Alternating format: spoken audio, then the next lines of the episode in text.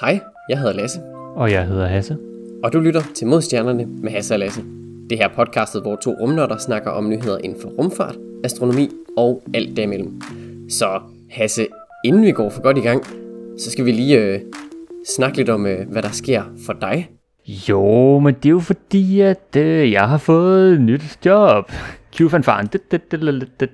Oh yes, der er nemlig et nyt job under bæltet. Hvad, øh, hvad er det helt præcis, du skal lave? Bare, nu, nu har jeg jo kun fået sådan den der sådan, den fluffy variant. Jeg tænker, hvad, hvad er det egentlig, du skal, du skal lave, og hvem arbejder du for osv.? Ja, ja, men det er fordi, jeg har jo været arbejdsløs her de sidste par måneder, og det har jo været øh, rigtig fint, fordi jeg har gået lidt og ventet på et job her, og nu har jeg så fået det, så det er jeg meget glad for, og det, så nu har jeg jo været, ja, en sådan mere ingeniøragtig job i de sidste par år her, og nu skifter vi lidt over en lidt anden branche, som er over i sådan noget mere sociale medier og kommunikation, for jeg skal være det, der hedder editorial support til Hugin-missionen. Så du skal være social media manager, eller? Ja, næsten. Altså skal jeg lave sociale medier og kommunikation i forbindelse med ja, Andreas Mogensens kommunikation her til ISS her senere på året. Nice. Det lyder mega fedt. Så hvordan er det, du, du er blevet det, man kalder contractor for ESA? Ja, lige præcis. Så, så jeg er ikke øh, jeg sige, ansat hos ESA, men gennem en sådan rekrutteringsfirma, et firma, som hedder EDR Quartz, og de laver ja, science communications øh, på, på mange forskellige, blandt andet for ESA, men også for andre. Og det er så dem, jeg så skal arbejde hos, og så øh, ja, jeg skal stadigvæk være tilbage på site og være, være på STEC, øh, sammen med ja, nogle af mine gamle kollegaer, kan jeg nok til at støde ind i, men selvfølgelig også en masse nye kollegaer over i kommunikationsafdelingen. Øh, og så, øh, ja, så hvis I har lyst til at følge med i, hvad, hvad, man siger, hvad jeg kommer til at lave, så skal I bare huske at følge med øh, på Andreas og Isas øh, sociale medier. Så kan jeg nok høre lidt om, hvad, det sådan, hvad jeg kommer at lave. Det kan selvfølgelig ikke, det der står ikke lige, hej, det er Hasse. Det, er, øh, det er selvfølgelig gennem, gennem Isa og Andreas. Ah, okay, så du bliver sådan lidt øh, ghostwriter på en eller anden måde. Øh, Ja, især når, når Andreas kommer op, øh, når han er deroppe på ISS, så har han selvfølgelig fuldt fokuseret seks måneder på, at han skal lave masse forskellige øh, videnskab og alle mulige cool ting, så, så tager vi ligesom lige lidt over for hans sociale medier. Selvfølgelig han tager nogle lækre billeder og videoer og sætter dem ned til os, og, og selvfølgelig de signer dem off, men det, er, jeg vil sige, vi, vi tager det over, fordi så kan han bruge al hans tid lidt bedre, end øh, på at sidde på, hvad skal jeg sige, sidde på Instagram og Facebook. Og, Det, det er måske fair nok, at man ikke bruger hele sin tid på at, at sidde på Instagram og poste billeder. Det, det giver måske god Ja. mening. Så ja, så det, det er mit nye job, og det starter jeg på lige om lidt. Øh, I skriver op, optagende stund, så er det simpelthen, øh, ja, fire dage. Øh, Uh, det, bliver, det bliver spændende. Det, det er selvfølgelig et, et skift, som jeg snakker om, så har jeg været lidt ingeniør nu, nu skifter vi over i en lidt mere, jeg vil ikke, jeg, oh, det, det, det, det føles lidt forkert at sige en blød, men det er ikke den der sådan hardcore science, øh, som sådan fra, hvad man siger, måske har været relevant fra astronomien af, så over i ingeniørerne, så bliver det lidt mere, øh, Ja, det, det er lidt øh, mere øh, ja, fluffy på en eller anden led. Ja, for Men- det handler jo om kommunikation til mennesker, og det er jo, det, det er jo svært nok i sig selv. Ej, det er min erfaring med, med sådan øh, formidling, det, er, øh, det plejer at være virkelig, virkelig sjovt, så øh, det tror jeg, du kommer til at få det sjovt med.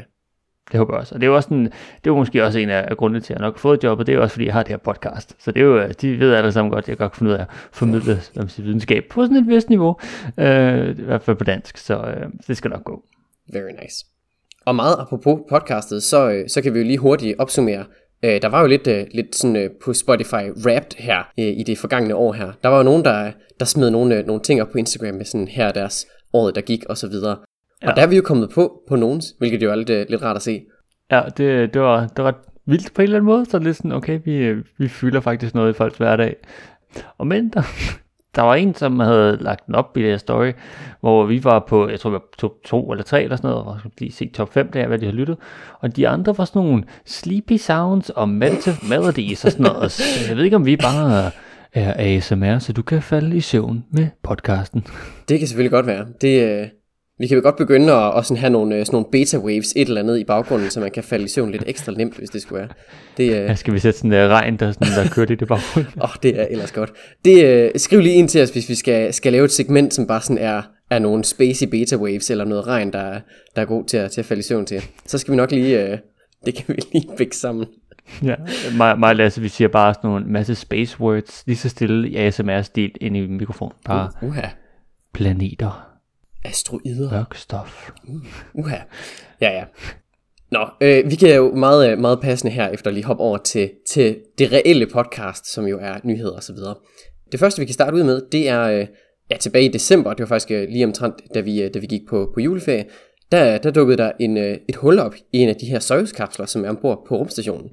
Ja, jeg så godt, øh, ja, det var en, en lille video, der var blevet kommet derop fra. Det så altså, jeg vil ikke sige det så vildt ud, men øh, jeg vil nærmest sige, det så næsten lidt skræmmende ud i forhold ja. til, hvor meget der kom ud. Ja, det, det er nemlig lidt, uh, lidt ikke så godt. Så, så en af de her Soyuz-kapsler, uh, Soyuz-kapsel MS-22, den er sandsynligvis blevet ramt af en mikrometeorid eller noget i den stil, og så er der så gået hul på, på selve kapslen, så der er kommet sådan noget, øh, ja, sådan noget kølevæske. Det er simpelthen blevet lækket ud, og, og den her video, der kan man ligesom se, at det bare sådan sprøjter ud af det her, øh, af det her hul med, med en masse af det her kølevæske.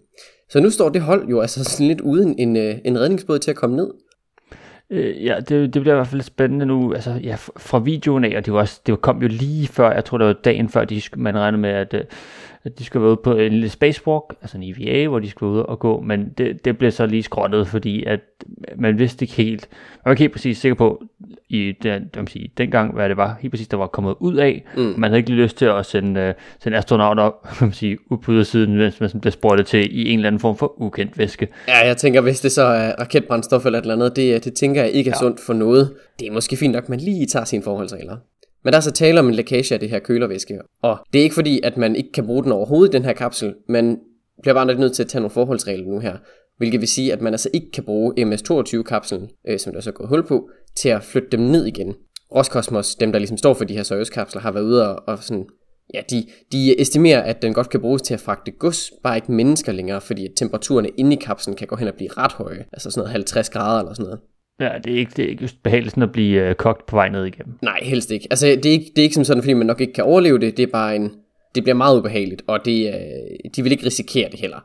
Så Nej. det bliver nok noget med, at de bruger den til at fakke nogle ting ned, og så skal de altså have sendt en ny, ja, en ny redningsbåd, om man vil, op. Så den næste her, MS-23, som egentlig skulle bruges en gang i marts, den bliver så rykket frem her til den 20. februar, hvor den så bliver sendt afsted, og der kommer så til at være noget, øh, ja, sådan altså ekstra gods og sådan noget med. Og det kommer så ligesom til at resultere i, at hele den her mission, som holdet der nu er kommet med op med MS-22, det bliver så skudt en lille smule, så de kommer til at skulle være der lidt længere, end de egentlig havde planlagt. Ekstra tid i rummet, det er vel også okay? Men ja, det er jo heldigvis er det ikke noget, vi sådan rigtig ser nu til dags. Altså det er mere sjældent, end det er ting, der sker til hverdag, så det, ja, heldigvis ja, så kan vi have, sendt en ny MS-23, kan komme op og jeg vil sige, redde dem, eller i hvert fald få dem ned igen.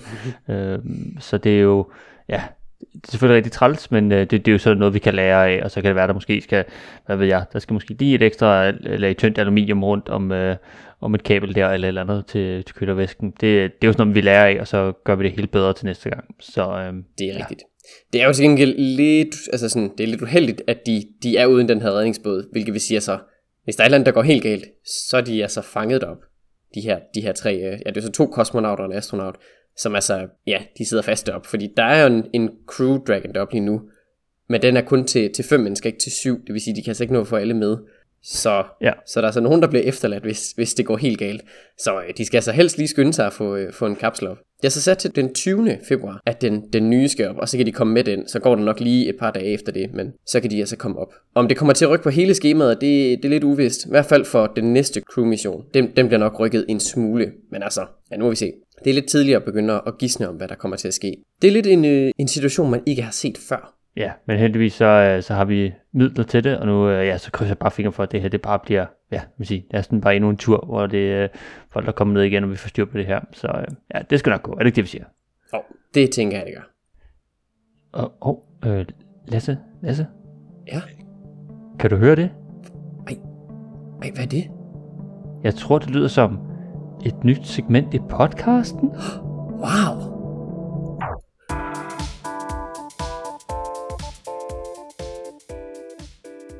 Ja, men øh, med den øh, ja, nye intro, lille melodi der, så er vi kommet ind i øh, et, et nyt segment i, i vores podcast, så vi er jo sådan teaset sådan lidt her i, øh, i det sidste afsnit inden jul. Øh, og det er jo fordi, at vi tænkte, nu vil vi prøve at lave lidt ekstra her i, i podcasten. Så nu vil vi prøve at tage sådan ja, en tur igennem hele solsystemet med sådan et lille segment i de her kommende afsnit. Øh, og så vil vi runde sådan, jeg sige, de klassiske ting i vores solsystem. Og der er en masse planeter, der er også en sol inde i midten. Øh, og så, ja, som sidste, tage dem lidt bid for bid, og så tage runde nogle, nogle store missioner, skøre facts, andre gode ting og sager, der er omkring øh, ja, vores lille solsystem. Og der kan vi jo meget passende ligge ud med den inderste planet, den første i rækken, som jo altså er Merkur, som er den, ja, den tætteste på solen, og også den tætteste på jorden, hvis man ser over længere tid. Ja, det, det kommer vi lige ind på senere. Men, øh, men ja, vi kan jo øh, starte ud med Merkur. Merkur er jo, som vi nævner her, den, den første og den mindste af kliplaneterne, når man starter inden for solen af. Og den er jo kun lige godt sådan 5.000 km i, i diameter, lige sådan 5.000 eller 4.900 km. Så den er jo sådan rimelig lille i forhold til jorden. Det er jo lidt sådan, det er det, vi sammenligner med. Ja, og den består altså, altså som nu har vi nævnt, det klippeplanet, så det er primært metal og silikat og magnesium og den slags, lidt ligesom jorden og ja, de, tre andre, altså de to andre klippeplaneter. Til gengæld øh, noget, der gør Merkur en lille smule specielt, det er, at kernen den er ret stor. Så kernen, det, det er ligesom den inderste del af, af selve planeten. Den fylder sådan i omegnen af 40% af volumen, hvor til sammenligning med jorden, så er det altså kun i, i, i omegnen af cirka 17%. Så kernen af Merkur er meget stor ja, sådan, hvis man nu sådan lige skar sådan Merkur kursen lige midt over, lige ned igennem, så man sådan, hvis man så kigger på kernen, så vil den altså fylde væsentligt mere af sådan, hvad kan man sige, hele planeten, hvis man sådan så som sådan et tværsnit igennem. Øhm, og det regner altså med, at det kommer fra et sammenstød i det tidlige univers, som jeg føler alting er det sådan, nej, det stammer fra det tidlige, eller, øh, til, til, til univers, til solsystem, hvor der er så en, en sådan relativt stor sten, som har ramt ind i Merkur, og så har man ligesom sådan slået sådan, hvad man sige, kappen af, og så har man sådan, altså meget, ret meget kappen af, og derfor efterladt meget mere af kernen tilbage. Så man kan forestille sig lidt, der har været man sige, ekstra lag omkring Merkur, og de er sådan blevet skrællet af i det her kæmpe store nedslag, og så, øh, så har man så efterladt, man sige, det meste af kernen, og så lige lidt og, man sige, på toppen. Det er lidt sådan, man kan tænke på det. Og altså, øh, den her store kerne gør så, at at Merkur stadig har et magnetfelt, lidt ligesom jordens. Til gengæld så er der ret store huller, og flere af de her huller, de kommer altså fra interaktion mellem øh, solens, øh, sådan solvinden, og Merkurs magnetfelt, som altså gør, at Merkurs magnetfelt ikke er lige så stort som, øh, som jordens. Det, det er altså ikke fordi, det er synderligt fedt at, at være på Merkur, lige med hensyn til, øh, til beskyttelse fra magnetfeltet. Man kommer til at få en del stråling, hvis man er på overfladen. Ja, ja og, øh, og lidt også, som vi er inde på, man er sådan relativt tæt på, øh, på solen, så hvis man er på, øh, man sige, på man sige, den lyse side ind mod solen, så bliver det også lidt varmt sådan, i løbet af, hvad kan man sige, jeg vil ikke sige dagen, fordi det, det kommer lidt ind på. Dagen er lidt sjov på, på, på Merkur. Er en smule. Men altså sådan, så dagstemperaturen på Merkur, den, den runder jo, hvad er det, en 300 grader eller sådan noget? Ja, i, i det prisleje, det er jo ikke, det, man sige, det kommer lidt an på, hvor, hvor hvordan er ledes, men i de der prisleje omkring 300 grader, der, der ligger vi, og det er jo, ja, hvis man allerede synes, det, det var lidt træls at være så, så tæt på med lidt uh, stråling fra, kan man sige, for det her lidt, lidt magnetfelt, der er lidt skørt, så er det altså også bare rigtig varmt. Ja, og så øh, på nattesiden, der er det jo så til gengæld også enormt koldt. Som sagt, der er altså ikke nogen atmosfære på Merkur, eller hvis der er, så er den virkelig, virkelig lille. Øh, ja. Det vil altså sige, at nattetemperaturen bliver ekstremt kold. Altså vi snakker sådan noget minus 180. Så øh, ekstrem temperaturforskel fra dag og nat. Ja, så hvis man måske skulle tage en tur til Merkur og bo der, så måske lige bo på sådan lige kanten, altså terminatoren mellem dag og nat, og så flytte med den, som, man sige, som, som dagen går. Fordi øh, dagene er jo, ja, skyer ja. på Merkur, i hvert fald hvis vi kigger fra jordens side af. Ja, mildest talt. De er, de er meget, meget underlige. I princippet så er den jo, hvad hedder sådan noget, tidvandslåst. Øh, men ja. man har sådan lidt en sjov resonans mellem ja, kredsløbet og sin egen rotationstid. Lige præcis, fordi så øh, banen den ligger i den ligger rundt om solen, den hedder det der hedder i en 3-2 resonans. Det vil sige, at Merkur selv roterer tre gange rundt om sig selv, for at være to gange rundt om solen. Så hvis du tænker, at den har gået en gang rundt om solen, så i princippet, den roterer tre gange rundt om sig selv på to år, hvis man sådan kan tænke lidt om på den måde. Så, så, så dagene er meget, meget lange, øh, hvis man sådan, i hvert fald sådan, fra vores synspunkt af, vi er vant til, at det bare tager 24 timer. Øh, så, så er vi nået her i hvert fald, øh, en soldag er cirka 180 dage lang, og øh, siderisk, så er den altså kun øh, 59 dage lang, altså sådan soldag, eller jorddag hedder vi, øh, vi, vi snakker om, fordi det er lidt vores sådan referencepunkt. Det, uh, jeg tænker, ja. hvis, hvis vi siger dag, uden at specificere hvilken slags, så bare antage 24 timer. Det, uh, ja. det er vist den nemme måde. Ja, og, og bare lige for at gøre ondt værre, så, øh, så det her med, at den, den er på, på det her kredsløb. Hvis man står på overfladen, så vil man jo i princippet nå at se, øh, altså, så vil der gå to Merkur før du har set en dag. Ja. Sådan sige, det er, det er noget fjollet noget. Det er meget, det er meget rigtig, Så, ja. så ja, to fødselsdage per dag, not bad. Det er, det, det er i hvert fald det er lidt en skør en. Og altså den her bane, som vi jo så lige snakker om, der er den her sjove resonans, det gør jo så altså også, at, øh, at Merkur er den planet, der er tættest på jorden det meste af tiden. Øh, man vil selvfølgelig tænke, øh, er der ikke lige Venus midt imellem? Og øh, jo, det kommer i næste afsnit, men i, når man tænker på, hvad man siger, den planet, som er tættest på jorden, om sige, hvis du kigger over en tid, så hvis du siger, kigger på nu, og så ser vi, hvad for en planet er tættest på jorden. Det kunne så godt være, at det kunne være Venus lige nu, hvis banerne er sådan tæt på hinanden. Men som, hvad man siger, som øh, jorden bevæger sig rundt i sin bane, og Venus bevæger sig rundt i sin bane, og Merkur bevæger sig rundt i sin bane, fordi Merkur er så tæt på solen, og kommer så hurtigt rundt om, så er den faktisk tættest på jorden det meste af tiden i forhold til Venus, fordi Venus så er den længere væk, end Merkur er i forhold til, til jorden. Ja, faktisk så er Merkur jo den planet, som alle planeterne i gennemsnit er tættest på. Ja. Hvilket jo, det virker ret kontraintuitivt, men på samme led giver det okay mening, fordi hvis du netop har ja, så jorden yderst, og så Merkur, og så solen, så altså, det kan godt være okay med Merkur, så måske på den anden side af solen, men de er alligevel så tæt på hinanden, de to, at der ikke er den store forskel, hvorimod hvis du nu siger jorden og Mars, der kan jo være helt op til ja, 2,5 astronomisk enhed, hvor til Merkur, der er der kun cirka 1 ja. i gennemsnit. Så altså, det, det, det er sådan lidt, øh, man skal lige tænke lidt over det, men det giver jo egentlig god nok mening, når man, øh, når man sådan overvejer det over lang tid. Det er nemlig det. Det er over tid. Det er ikke, øh, det er ikke bare sådan øh, instantant. Og ellers så, kan jeg, øh, så tror jeg, at vi kan smide et link i noterne til en video, som forklarer det med lidt mere sådan visuelle ting. Der har en, en rigtig fin video. Det var på engelsk, men den forklarer rigtig fint visuelt, hvad hvis man lige tænkte lidt over det her, hvordan ser det så ud, og så, så viser den ligesom, hvorfor Merkur er den tætteste på jorden det meste af tiden, og også alle de andre planeter. Og når vi så har snakket lidt om, øh, om selve planeten, så kan vi måske hoppe over til de missioner, der har været. Der har nemlig været et par stykker, men det er en af dem, som vi har undersøgt mindst af alle planeter i, øh, i solsystemet. Den første, man sendte afsted, det var Mariner 10 tilbage i 74, og det var en, øh, en NASA-mission i de her ubemandede prober i deres Mariner-program. De her Mariner-sonder, det var sådan generelt de første, man egentlig sådan fik sendt afsted til de andre planeter. Ja, de var lidt sådan, ja, lidt ligesom vi jo selvfølgelig har haft Voyager, som ligesom tog sige, ud af solsystemet, så de her Mariner, de var meget sådan, nu skal vi bare ud og se, hvad der er derude. Øh, fordi vi kunne selvfølgelig godt kigge med vores teleskoper, men det er noget andet, når man, når man begynder at sende prober ligesom derud og skal se, hvad er det egentlig, der er herude. Og øh, som vi jo lidt kommer til at snakke om, i og med at øh, Merkur ligger tættere på solen end os, så, så hvis man skal hvad man siger, sende mission ind til Merkur, altså ind i solsystemet på den her måde, så kræver det, at man sådan skal af med noget energi, bare i din, i din banerotation. Og den skal du altså komme af med for at kunne komme ind til Merkur, og selvfølgelig også gå i kredsløb. Du kan godt komme ind til Merkur, men så kan det bare være, at du flyver lige forbi, fordi du har alt for meget fart på. Ja, og så ender du bare med, med tilbage der, hvor du startede stort set med uden ja. af jorden. Så det får man ikke så meget ud af. Så øh, der kan man jo så heldigvis bruge de her gravitational slingshot maneuvers, men bare ja, omvendt end normalt. Normalt vil man jo bruge den til at få fart på, her kan du bruge den til at komme af med din fart. Lige præcis. Så, altså Mariner 10, der, det var, de lavede flybys øh, med Venus, øh, og fik taget en hel del fine billeder, godt nok, altså det er 74, så det var sort-hvid, og det var ikke sådan, men i forhold til, at man ikke havde sige, rigtig været derude før, så var der nogle rigtig masser af fine billeder, man fik, så man fik en, en god idé omkring overfladen af Merkur.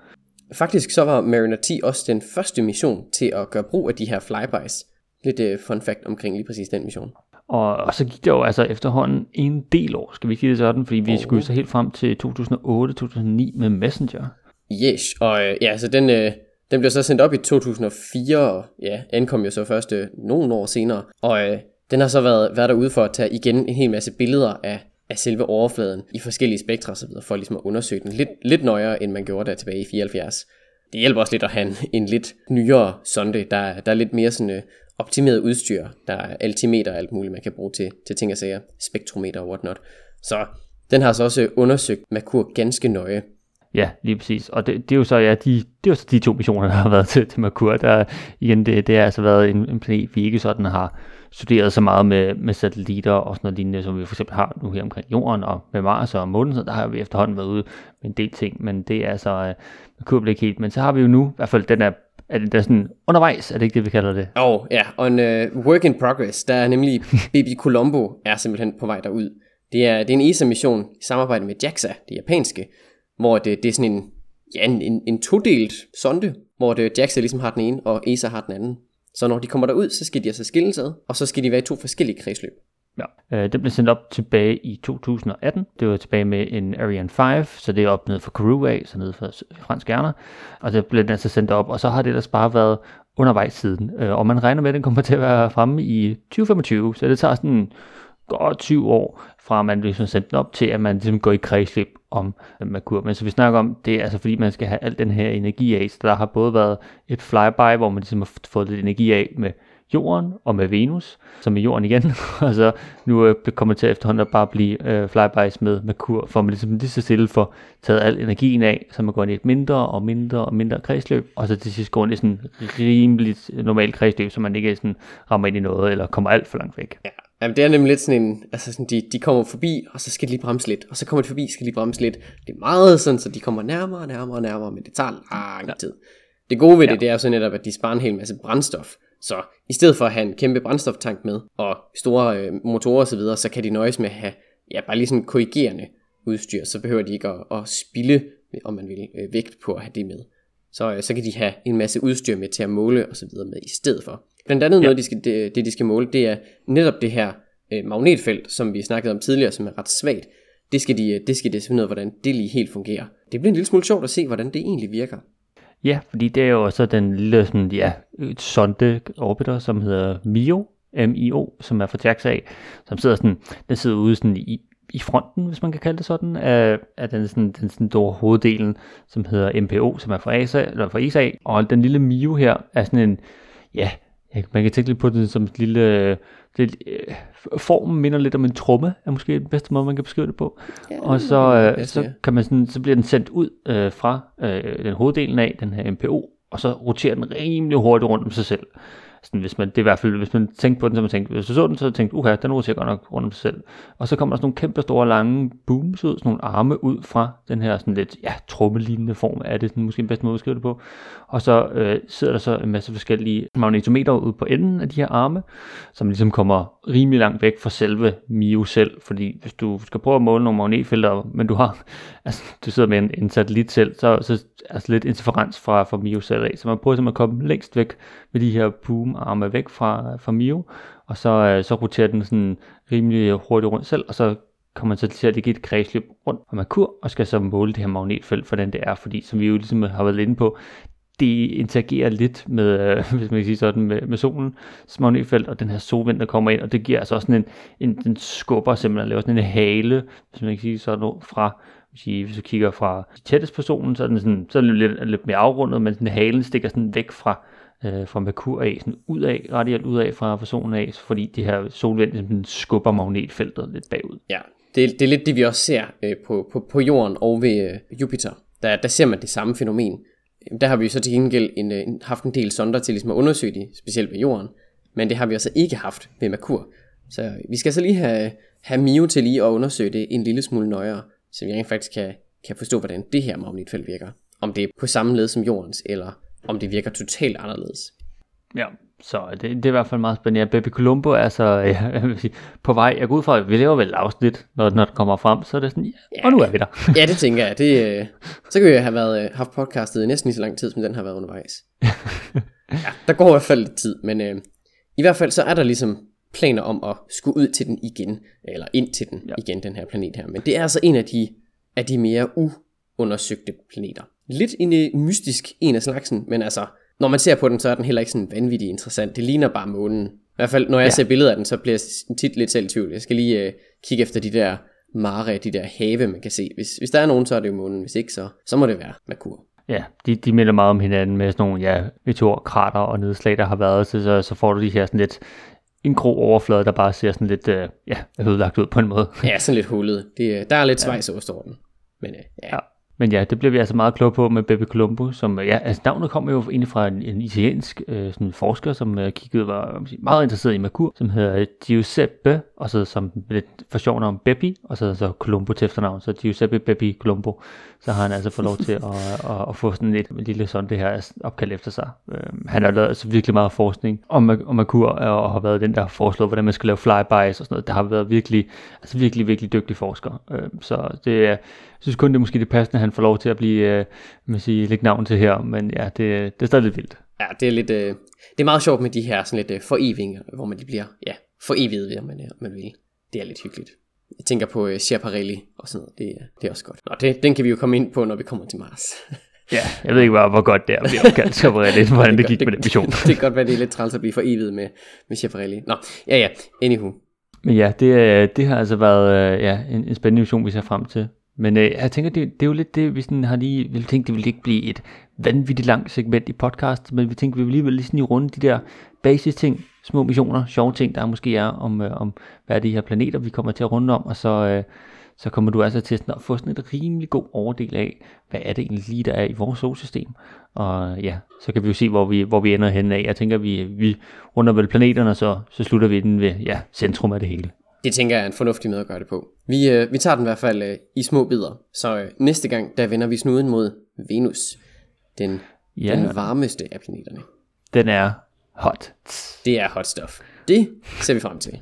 Men øh, fra starten af en kommende mission, så er vi jo så nået til slutningen af en anden.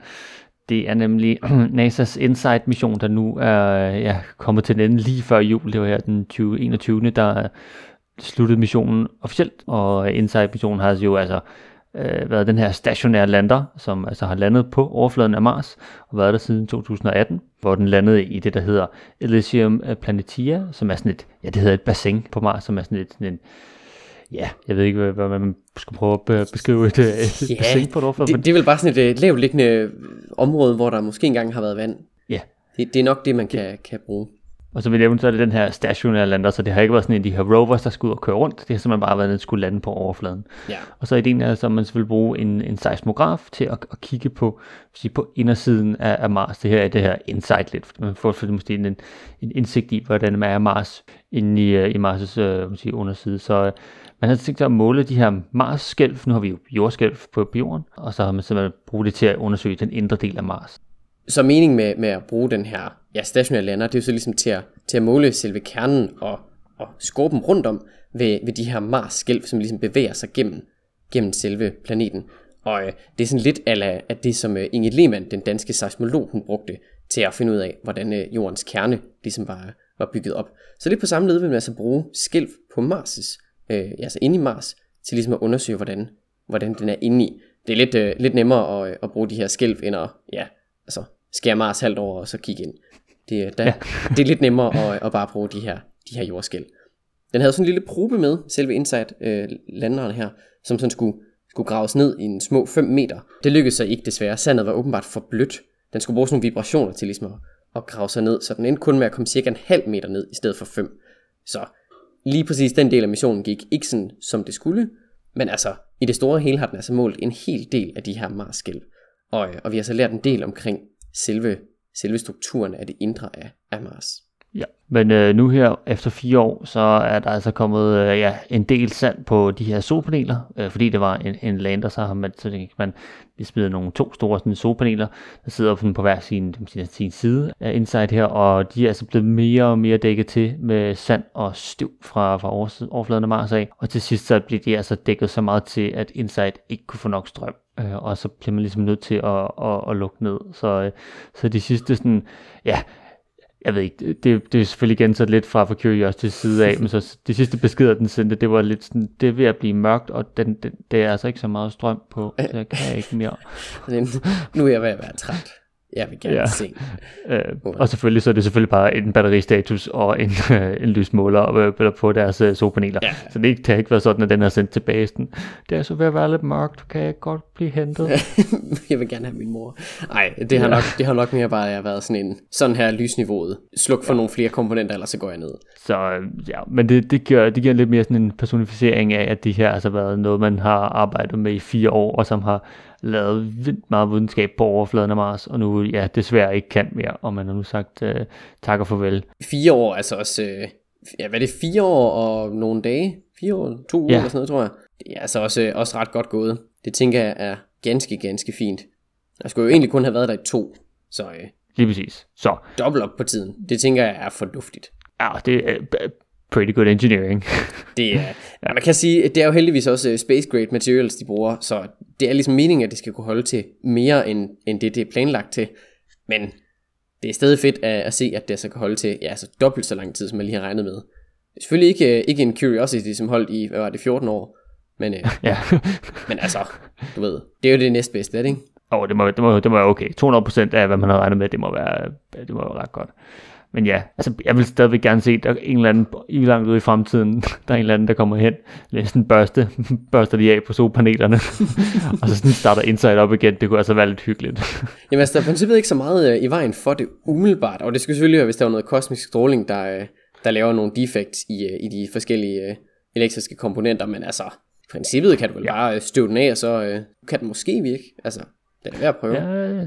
Om noget, så kan man i hvert fald lave en, øh, et museum med alle de her gamle Mars, Mars missioner og så videre. Lander og oh, det vil være hyggeligt.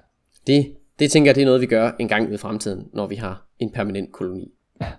Eller så er det sådan en lille, sådan en lille sådan pejle, hvad sådan det, eller sådan en turistattraktion, man kan tage hen og se. Sådan noget, pyramiderne, ja. eller, eller Insight, eller det kunne være hyggeligt. Det vil jeg gerne, der vil jeg gerne komme og besøge. Ja, det tænker jeg også. Jeg kan godt den dag. Fra en mission, som klarede det rigtig godt, til to missioner, som desværre ikke har klaret det godt overhovedet. Der er nemlig to opsendelser, som er slået fejl her i, uh, i den forgangne uge. Ja, jeg hører godt lidt, altså i hvert fald uh, Virgin Orbit, ja. det, deres uh, er fantastisk, virkelig godt gjort, mangler bare lige sidste skridt. Ja, så der er så tale om Virgin Orbits opsendelse fra England og ABL Space Systems opsendelse fra Alaska. Først så skulle Virgin Orbit altså sende, sende deres afsted. Det er, det er dem, der har den her modificerede Boeing 747, hvor de ligesom har, altså de har taget alt ud af indmaden, så den ikke øh, vejer så meget, og så har de ligesom strippet sådan en, ja, en raket under en af vingerne. Og så når de er i de her sådan, 10 km højde, så smider de raketten, og så derfra flyver den altså ud i, øh, i kredsløb. Og det gik jo egentlig okay, det første sådan, ja, halvandet stadie af den der raket der, men uh, så, så gik det altså galt derefter. Ja, det må man sige. Så i, i, man sige, der var en, en god man sige, skift fra første stadie til andet stadie. Det kom ligesom af, og andet stadie tændt op.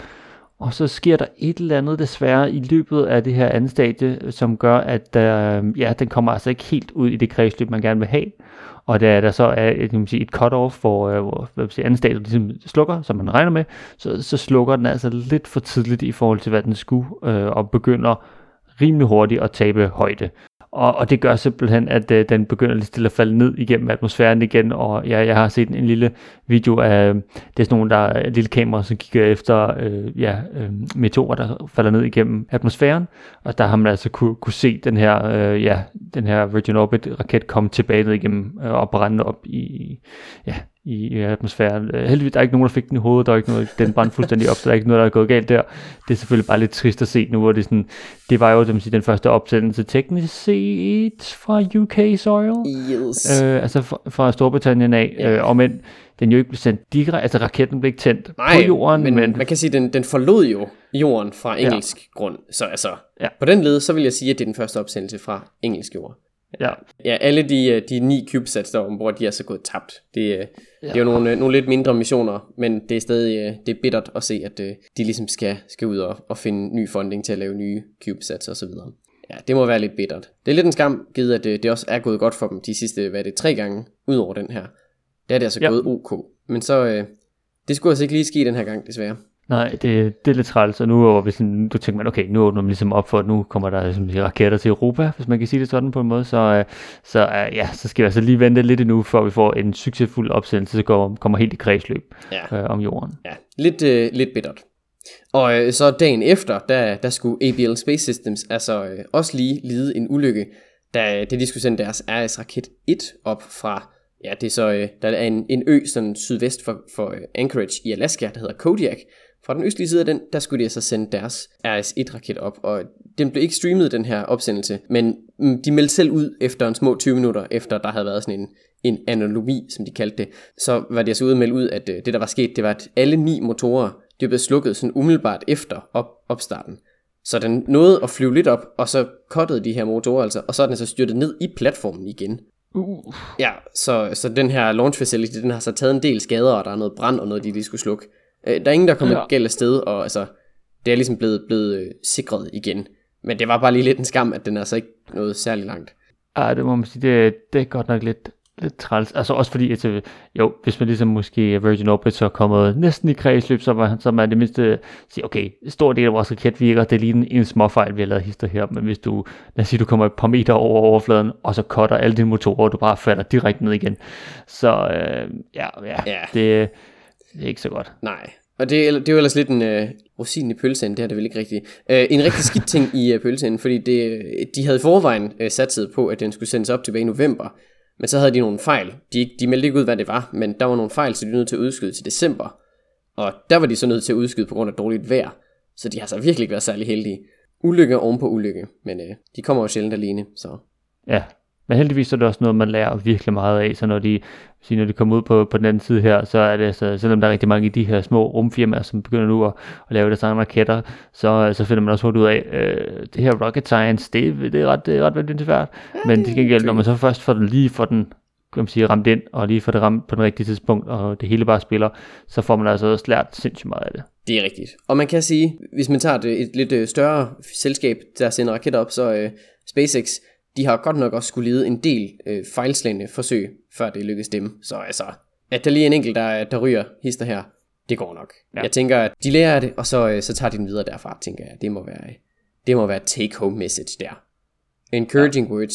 De får lige et par søde ord med på vejen. I kan godt klare det, ABL Space Systems. Ja. Også Virgin Orbit. Rummet er meget svært. Ja. Hvis det ikke virker, så prøv, prøv igen. yes, bare sluk og tænd. Det kan være det løsning. Du skal bare ikke være to meter over jorden, når du gør det. Nej, det er godt. Det, det er lidt kritisk. Det er ligesom, når bilen går ud, så kan man bare, nej, godt det ikke var en helikopter. Lidt det samme her. Ja. Godt det ikke var en rumraket. Og med det, så tror jeg ikke, vi har så meget mere til den her gang. Så jeg vil bare sige tak, fordi I lyttede med. Hvis I har ris, ros, ting vi skal snakke om, gode spørgsmål, billeder af raketter, der eksploderer, så send dem til os i en mail på modstjernerne, gmail.com. I kan selvfølgelig også slide into our DM's ind på Instagram, hvor du selvfølgelig også skal følge os. Og så kan du selvfølgelig følge podcasten på din yndlings podcast tjeneste. Vi snakkes ved næste gang.